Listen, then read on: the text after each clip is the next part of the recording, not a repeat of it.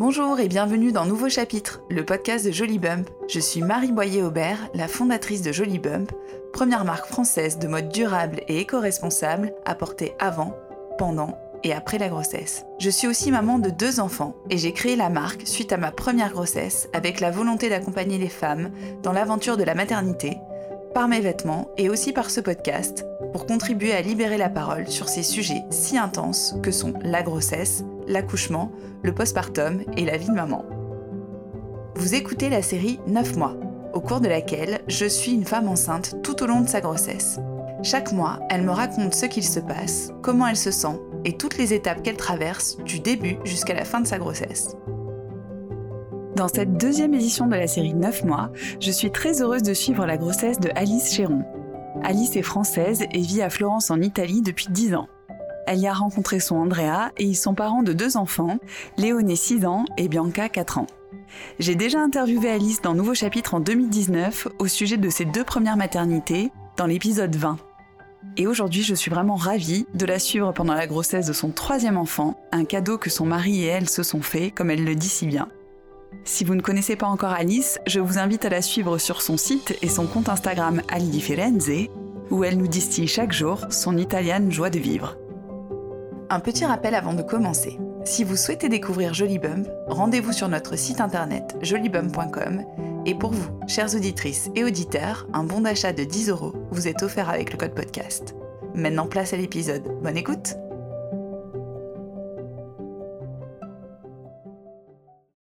Donc bonjour Alice, euh, j'espère que tu vas bien. Salut Marie. Alors euh, on est dans le deuxième épisode de la série 9 mois pendant laquelle on te suit euh, pendant ta grossesse. Dans le premier épisode on avait parlé un petit peu de, la première étape bah, qui a précédé ta grossesse, comment, comment ça s'est passé pour toi. Mhm comment tu, es arrivé à cette troisième grossesse. Donc ça, si, vous ne l'avez pas encore écouté, il faut aller écouter le premier épisode. et aujourd'hui, euh, là, tu es à la fin de ton premier trimestre de grossesse. Donc euh, aujourd'hui, on va parler de ça, que tu nous racontes un petit peu comment s'est passé euh, ce premier trimestre de grossesse, si ça te va. Tout à fait. Donc la dernière fois, on t'a laissé, tu t'es rendu compte que tu étais enceinte très rapidement. Donc qu'est-ce qui se passe juste après Voilà, comment tu te sens quand tu découvres cette info? Alors écoute, J'étais, euh, je crois que j'étais bien peut-être encore deux, trois semaines après l'annonce. Et après, euh, j'ai vraiment plongé dans un espèce de vortex du premier trimestre où euh, déjà j'ai eu une fatigue vraiment purement physiologique, vraiment à l'intérieur de moi-même que j'ai jamais eu, en fait. Jamais de ma vie, j'ai eu une fatigue pareille. D'accord. Plus que les précédentes. Ah non, mais c'était incomparable avec les précédentes. C'est vraiment genre le coup près est tombé. Si j'allais pas, mais je comprenais plus rien. C'est-à-dire que j'avais une autonomie de vie qui allait de 10h à 15h. Et, et, en fait, si j'allais pas me reposer, m'allonger euh, une demi-heure, fermer les yeux l'après-midi, eh ben, c'était pas possible, quoi. Donc euh, compliqué. Le soir, gérer les enfants, c'était plus possible non plus. Enfin, c'était compliqué. Euh, donc en fait, non, la fatigue a été vraiment euh, assez terrible. Et puis là, tu vois, je commence vraiment à sortir de cette phase-là et à regagner vraiment bah, toute mon énergie, à me sentir super bien. Mais vraiment, il y a eu voilà l'effet fatigue. Moi, j'ai jamais eu de de nausées qui allaient jusqu'au vomissement avec tu vois mes autres enfants. Euh, mais j'ai eu des nausées euh, surtout avec euh, avec Bianca. Et là de nouveau c'était pareil. Et en fait c'est assez spécial et complètement non c'est complètement chelou parce que donc j'ai des nausées. Tout me dégoûte. C'est vraiment un dégoût de la nourriture Clairement, je peux pas avoir un fruit et légumes en peinture. Genre, je les déteste. Ah alors que je mange que ça d'habitude, mais là, c'est non merci. Mais en même temps, pour faire passer les nausées et pour survivre, il faut que je sois vraiment, que je me sente pleine à 120% côté alimentaire. Donc, tu vois, d'un côté, il y a du dégoût, mais de l'autre côté, euh, je mange des sandwichs au jambon toutes les deux heures. Et le soir, il faut que je mange 150 grammes de pâtes euh, avec du parmesan à 18h30, sinon je m'effondre. Donc, alimentairement parlant, c'était quand même assez concept. Et puis, euh, ce qui a été euh, un peu plus compliqué à gérer, et ça évidemment je l'avais pas eu dans les autres grossesses, c'est qu'en fait j'ai eu une fugue à Venise au mois d'octobre. Donc j'étais enceinte de un mois et demi, on va dire. Donc une fugue juste pour euh, les personnes. C'est pardon, ouais. Ça, les, les, fugues italiennes, donc c'est mon projet pro où en fait j'embarque avec moi en Italie dix femmes qui ne se connaissent pas et qui veulent vivre une aventure pour se ressourcer, retrouver quelque chose d'elles, partager quelque chose de très fort avec des femmes qu'elles connaissent pas mais avec lesquelles elles vont vraiment échanger en toute transparence. C'est vraiment des espèces de week-ends euh, complètement enchantés dont on ressort toutes, moi la première Enfin, vraiment, c'est merveilleux, euh, c'est merveilleux à chaque fois. Et là, euh, en octobre, j'avais donc Venise, euh, qu'en plus, j'avais pas pu faire l'année d'avant parce qu'il y avait eu, tu sais, l'Aqua Alta, qui est l'eau qui monte à Venise au mois de novembre. Eh et, on avait dû improviser une fugue à Trévise. Et cette année, on a réussi à la faire à, Venise. Donc, j'étais évidemment surexcitée. Mais j'étais au cœur de mon mal-être du premier trimestre, en quelque sorte. donc, j'ai énormément mangé, c'est-à-dire que j'avais toujours un petit sandwich planqué dans mon sac, quoi. Euh, et, des amandes et des gâteaux et en fait n'importe quoi qui me permette de surtout pas sentir le sentiment de faim. Ça, c'était terrible. Euh, j'ai été vraiment bien pendant la fugue, mais j'ai mis un peu de temps à m'en remettre, tu vois, après, pour le contre-coup de la fatigue. Euh, voilà. Ah bah oui, parce qu'une fugue, toi, toi t'organises, donc c'est. Ah bah moi, je suis euh, sur le pont, je lâche rien. Enfin, tu vois, c'est moi la première debout, la dernière qui va se coucher, surtout. Enfin, c'est toute la logistique pour que le truc roule et soit fluidissime. Il faut évidemment euh, ultra préparer et être ultra présent sur le moment. Euh, ce qui m'a posé vraiment techniquement aucun problème durant la fugue. Et puis en plus, le groupe était génial. On avait l'impression d'être dans une fugue bénie des dieux parce que c'était juste avant qu'on soit reconfiné. Donc on a vraiment eu cette espèce de, de goût de liberté dans lequel on s'est roulé à mort pendant trois jours. Euh, ça, c'était vraiment génial. Et, euh, et, voilà. Et puis du coup, après, quand je suis rentrée chez moi, j'étais un peu plus, euh, un peu plus claquée. Mais bon, franchement, ça s'est vraiment, ça s'est, ça s'est bien passé. Là, du coup, tu étais enceinte de combien là euh J'étais à, je sais pas, un mois et demi, tu vois. Un mois et demi, quoi. Ouais, Oui, c'est vrai que tu es là dans le, un mois et demi. Là, c'est le cœur du. c'est l'œil du cyclone en général. Ouais, c'est vraiment l'œil du cyclone. Et puis, euh, non, puis tu as plein de manifestations. Moi, j'ai toujours. Euh, je, je, finis toujours par prendre énormément de kilos. Enfin, j'ai pris plus de 20 kilos par grossesse. C'est physiologique, c'est pas que je mange, je fais n'importe quoi, mais il y a un moment, mon corps, c'est voilà, c'est un peu ce qui, ce qui demande. Donc, on voit mon ventre aussi très rapidement. Et euh, quand je suis enceinte d'un mois, j'ai l'impression d'être déjà enceinte de trois. Enfin, tout est toujours décalé. Euh, surtout pour le troisième, j'imagine. Ouais, surtout pour le troisième. Donc euh, voilà, c'était quand même ultra visible, ultra rapidement. Donc bon, il faisait froid, il me suffisait de planquer le truc avec un pull un peu chaud, un peu large, tu vois, et ça, et ça, et ça roulait. Euh, et, non, pour finir sur les notes vraiment glorieuses, recouverte d'acné. C'est-à-dire que les hormones ont décidé de me massacrer. Et en fait, le truc, euh, bah en fait, tu peux rien faire. Ah ouais, bah c'est clair. Et puis en plus, je mangeais beaucoup plus mal que ce que j'avais l'habitude de manger à la base, donc ça n'aidait pas. Donc c'était un, c'était un carnage. Et là, ça y est, tu vois, ça commence à se calmer. Ah oui, donc du coup, tu as, eu euh, ces acné premier trimestre. Ouais, c'est ça. Tu l'as jamais entendu? Ah ben c'est cadeau. C'est cadeau, mais en fait, euh, bah, je pense que moi, ma pilule hormonalement, elle m'aide vachement à, tu vois, régler euh, des problèmes de peau, de fond, tu vois, que je, que je traîne. Et euh, m'enlever ça, c'est m'enlever un truc, tu vois, qui, qui fait vraiment partie de l'équilibre. Non, mais euh, voilà, catastrophique. Donc, j'en avais déjà profité un petit peu, évidemment, depuis que j'avais arrêté la pilule depuis six mois. C'était beaucoup moins nickel. Mais là, je dois dire que la grossesse, le premier trimestre, ça a été vraiment une fanfare, quoi. Ah ouais. Voilà. tu l'avais eu pour les autres grossesses, ça, ou c'est la première fois que tu bah, Franchement, je m'en rappelle pas du tout à ce Enfin, pas comme ça, quoi. Pas à ce point, quoi. Ouais. Pas comme ça. Non, non, merci. Donc, euh, finalement, bien contente euh, que, que ça s'arrête. Oui, c'est ça, merci. merci de me rendre ma peau de pêche. Et alors, Enfin, en fait, euh, le dernier épisode, tu, quand, quand il s'est terminé, tu, tu, me parlais du fait que c'était un espèce de, de, petit cadeau que vous étiez fait à vous, euh, finalement, cette, euh, cette troisième grossesse qui arrive à, un moment justement où, tu te sens voilà, hyper en phase avec ça. Est-ce que d'entrée, tu t'es dit, bon, bah, c'est la dernière, il faut que j'en profite à fond Voilà. Est-ce que tu penses à ça ou pas?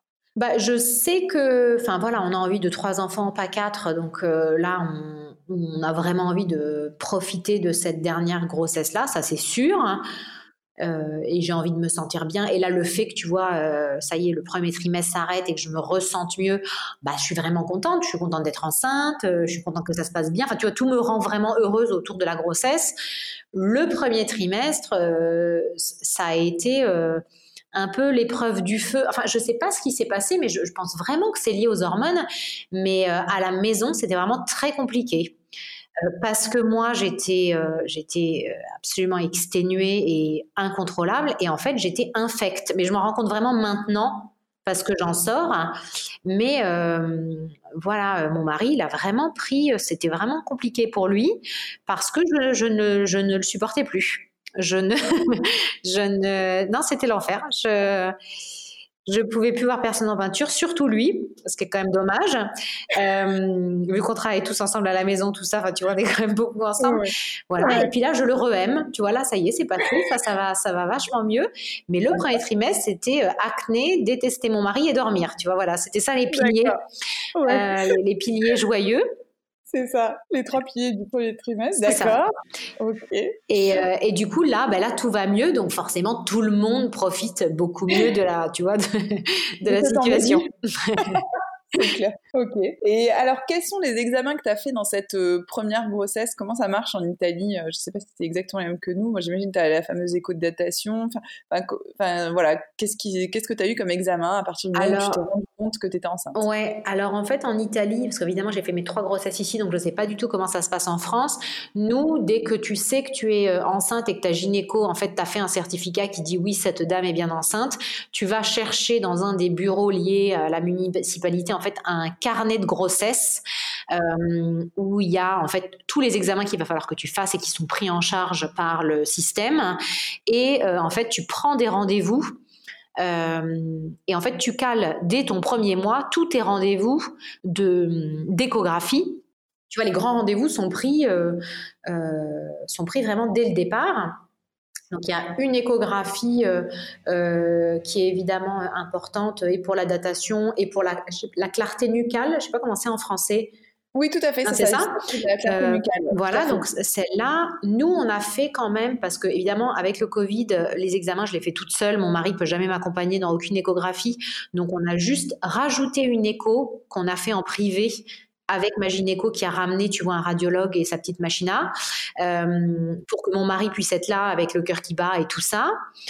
Euh, donc ça, c'était vraiment chou. Et pour l'instant, tu vois, dans mon premier trimestre, à part mes prises de sang pour la toxo, puisque au bout de trois grossesses, je n'ai toujours pas la toxo, euh, donc je peux toujours pas manger de jambon. Euh, voilà. En plus, en Italie, c'est quand même dommage. Voilà, c'est quand même très dommage. Mais, mais voilà, c'est à peu près tout, tu vois, côté, côté examen pour l'instant. D'accord. Comment ça se passe au niveau des suivis gynéco euh, Est-ce qu'il y a des gynécologues obstétriciens, des gynécologues tout court? Enfin, Est-ce que c'est comme en France euh, voilà? Est-ce que ton gynéco peut te suivre pendant toute ta grossesse ou pas? Alors elle, elle me suit. Euh, je, je, vais tous les mois chez elle. C'est elle qui me suit vraiment sur tout le processus de la grossesse. Par contre, c'est pas du tout elle qui m'accouchera à l'hôpital. Tu vois, il n'y a pas ce saut enchanté où la personne qui te connaît et que tu connais et qui te rassure t'amène jusqu'au moment de l'accouchement. Non, non, pas du tout. Euh, ça, ça sera deux choses complètement, euh, complètement différentes. Après, et ça peut-être que je t'en avais parlé quand on avait enregistré le, le, podcast euh, il y a un an et demi, où moi j'ai une gynéco qui, je trouve, mais je me rends compte maintenant à la troisième grossesse, est quand même assez old school. et, euh, et, en fait, de base, j'ai le droit de rien faire, quoi. C'est-à-dire que dans ses rêves les plus fous à elle, je passe neuf mois à l'ité pour prendre aucun risque, jamais de rien. Ah, tu vois, c'est un peu ça. Donc, tout m'est interdit. Euh, okay. Tout m'est vraiment interdit. Et là, comme c'est la troisième grossesse et que je me fais quand même beaucoup plus confiance qu'à la première, je t'avoue que j'en fais un peu qu'à ma tête. C'est-à-dire qu'il y a un moment, euh, euh, voilà, je ne vais pas aller faire n'importe quoi parce que je fais évidemment très attention. Mais si je sens qu'à un moment je suis en forme et que j'ai envie de faire un cours de pilates doux pour la grossesse, adapté, euh, je ne vais pas m'empêcher de le faire dans la mesure où j'ai toujours fait du sport et tu vois, où oui. je, je, suis en forme. Voilà, bon, ben ça, la gynéco, je, je, je vais lui cacher. voilà. Ah ouais, sérieux, même un cours adapté. Ah oui, d'accord, ouais, elle est quand même assez sévère. Ouais, quoi. elle est un petit peu, c'est un peu lourdingue, voilà. Ouais. D'accord, ok. Et euh, euh, tu as, déjà fait euh, au niveau des inscriptions dans les maternités, justement, dans les hôpitaux Comment ça marche? Non, ça c'est plus tard. Non, c'est plus. Ça c'est beaucoup plus tard. ça doit arriver, je crois, à la fin du deuxième trimestre où je vais dire à Careggi, qui est l'hôpital où j'ai eu Bianca, tu vois, qu'on voudra accoucher là-bas. Mais ça se fait vraiment plus tard. Ok, ok. Euh, en Italie, en fait, au niveau des, hôpitaux, il y a deux types de systèmes différents. Enfin, c'est quoi? C'est hôpital euh, ou clinique privée? Alors non, à Florence, on n'a que des hôpitaux publics. Euh, il y, avait avant une clinique privée qui avait un service de maternité, mais tout ça, ça n'existe plus. Donc, si tu veux accoucher à Florence, tu n'as pas le choix, tu n'as que du, que du public. voilà. Après, le truc qui est positif, c'est qu'à Florence, il y a ce qu'on appelle le meilleur, qui est le M-E-Y-E-R, qui est en fait le meilleur hôpital pour enfants d'Italie. Donc, tu, tu vois, tu quand même, voilà, s'il y a un souci avec l'enfant, à ce niveau-là, tu es quand même assez rassuré que la prise en charge, elle est vraiment bonne. Mais moi, j'ai toujours accouché dans des hôpitaux publics où on était euh, trois mamans avec trois nouveau-nés au minimum dans la chambre, quoi. Tu vois, c'est, voilà, j'ai jamais connu le confort d'une chambre avec une salle de bain privée et, et, du calme. Ça, ça n'existe pas. En plus, tu es en Italie, donc le calme, c'est pas vraiment une façon de vivre. Euh, voilà, c'est le, bazar même à l'hôpital. Donc, bon, tes examens, clarté nucale. Nous, en fait, en France, la clarté nucale, elle se double d'une prise de sang. Donc, ça, tu le fais après, non C'est ça? En fait, celle-là, je vais la faire euh, très, très bientôt. Euh, puisque voilà, j'aurai 37 ans au moment de l'accouchement, euh, donc je fais partie de la tranche du dessus, donc voilà, on fait attention. Et euh, on a pris le rendez-vous pour cette prise de sang parce qu'on a fait l'échographie, qu'ils ont fait leurs calculs, que tout va bien, mais qu'on prend le moins de risques possible, donc on ajoute voilà la prise de sang. Alors tes enfants qui sont un petit peu plus grands, donc 6 et 4, enfin 5 et demi et 4, je oui, c'est 5,5 et presque, presque 4, c'est ça. Ouais, c'est ça. Euh, est-ce que tu leur as dit euh, Alors, on vient, de leur, euh, on vient de leur annoncer. Alors, eux, ils sont, super contents, surtout qu'en plus, on a, un, on a un petit cousin qui est né l'année dernière et en fait, eux, ils ont été mais transcendés par le petit cousin, quoi. Ça leur a vraiment fait un effet ce bébé, euh, où vraiment euh, le prendre dans les bras, le bisouter, enfin amour fou, tu vois, pour euh, pour le bébé. Et c'est la première fois que je les voyais comme ça. et et du coup, le fait, voilà, de savoir qu'ils allaient avoir leur propre bébé personnel, ça les met, ça les met vraiment. En, joie totale, c'est hyper chou parce que donc bah, mon plus grand, qui est un garçon, euh, lui, il veut absolument une autre petite sœur, parce qu'il a déjà une petite sœur. Donc, en fait, euh, je pense qu'il se voit pas avec autre chose, tu vois. Il veut sa tribu. Et, euh, du coup, il veut vraiment une, voilà, une petite sœur. Et on a quand même hâte de voir l'impact que tout ça va avoir sur Bianca, qui prend énormément de place à la maison. parce que je pense que voilà, il va y avoir des petits ajustements à faire à ce, à ce niveau-là. Oui, ah bah ça, de toute façon, euh, c'est sûr. Hein. Ça fait partie du jeu. Ça fait 4 ans que c'est la petite dernière, donc elle va céder sa place. C'est ça. D'accord, donc ils sont ravis. Euh, et euh, tu as commencé à l'annoncer un peu autour de toi. Comment ça se passe en Italie euh, les, les, les, gens aussi attendent la fin du premier trimestre pour. Alors, de base, évidemment, l'idée, c'est d'attendre le premier trimestre. mais moi, je suis un peu une coquine. Et, et du coup, en fait, moi, je suis quand même en Italie, c'est-à-dire que mes meilleures copines, mes meilleures copines d'enfance, ma famille, tout le monde est en France. Donc, je suis quand même. Bien sûr, j'ai des gens sur qui je peux compter ici, j'ai de la famille avec ma belle famille et tout ça, mais il y a un moment, une grossesse, c'est quand même un moment très particulier. Jamais, en fait, c'est pas possible que je garde ce truc-là pour, pour moi et que je le dise pas à ma sœur, tu vois.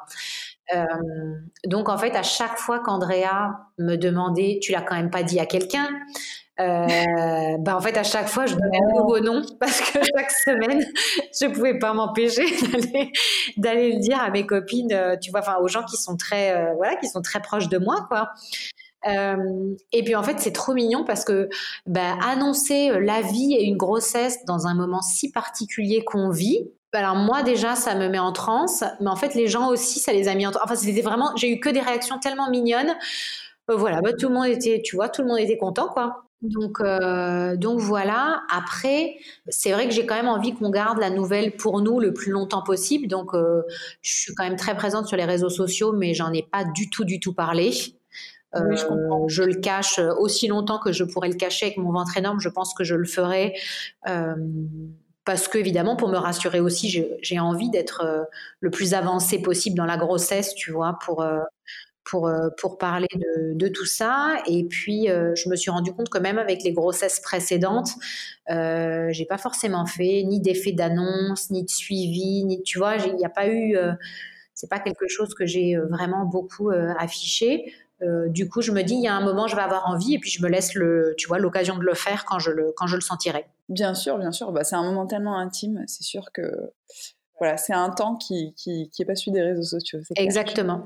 Tout à fait euh, ce que tu veux dire. Euh, bah, super, je pense qu'on a fait le tour euh, pour, pour les questions relatives à ce premier trimestre. Bon, en tout cas, contente, là aujourd'hui, contente d'être sortie. oui, voilà. c'est toujours compliqué, hein. enfin je veux dire, on a toutes des mots, plus ou moins, la fatigue, je crois que c'est le, le truc que tout le monde a. Euh, quand on n'a pas de chance, on a les nausées aussi. Et puis, euh, et puis, et puis tu vois. Voilà, sympa. Voilà. c'est cadeau. Euh, c'est cool que ce soit derrière toi, ça. du coup, on, va, on sera un petit point à la fin de ton quatrième mois. Ouais, super. pour voir un petit peu. Bah, du coup, tu auras fait la, prise de sang là, dont on parlait tout à l'heure. Et puis, j'imagine que tu auras encore plein de trucs à me raconter. Donc, bah, d'ici là, prends bien soin de toi. Hein. Merci. à très bientôt, du coup. Et à très bientôt. Merci, Marie. Salut Alice. Voilà, c'est la fin de cet épisode. Merci infiniment pour votre écoute. S'il vous a plu, n'hésitez pas à le partager autour de vous et sur les réseaux sociaux. Si ce n'est pas déjà fait, vous pouvez vous abonner au podcast et me laisser un commentaire et des étoiles. On se retrouve bientôt pour un prochain épisode et d'ici là, prenez bien soin de vous et de vos proches. À bientôt!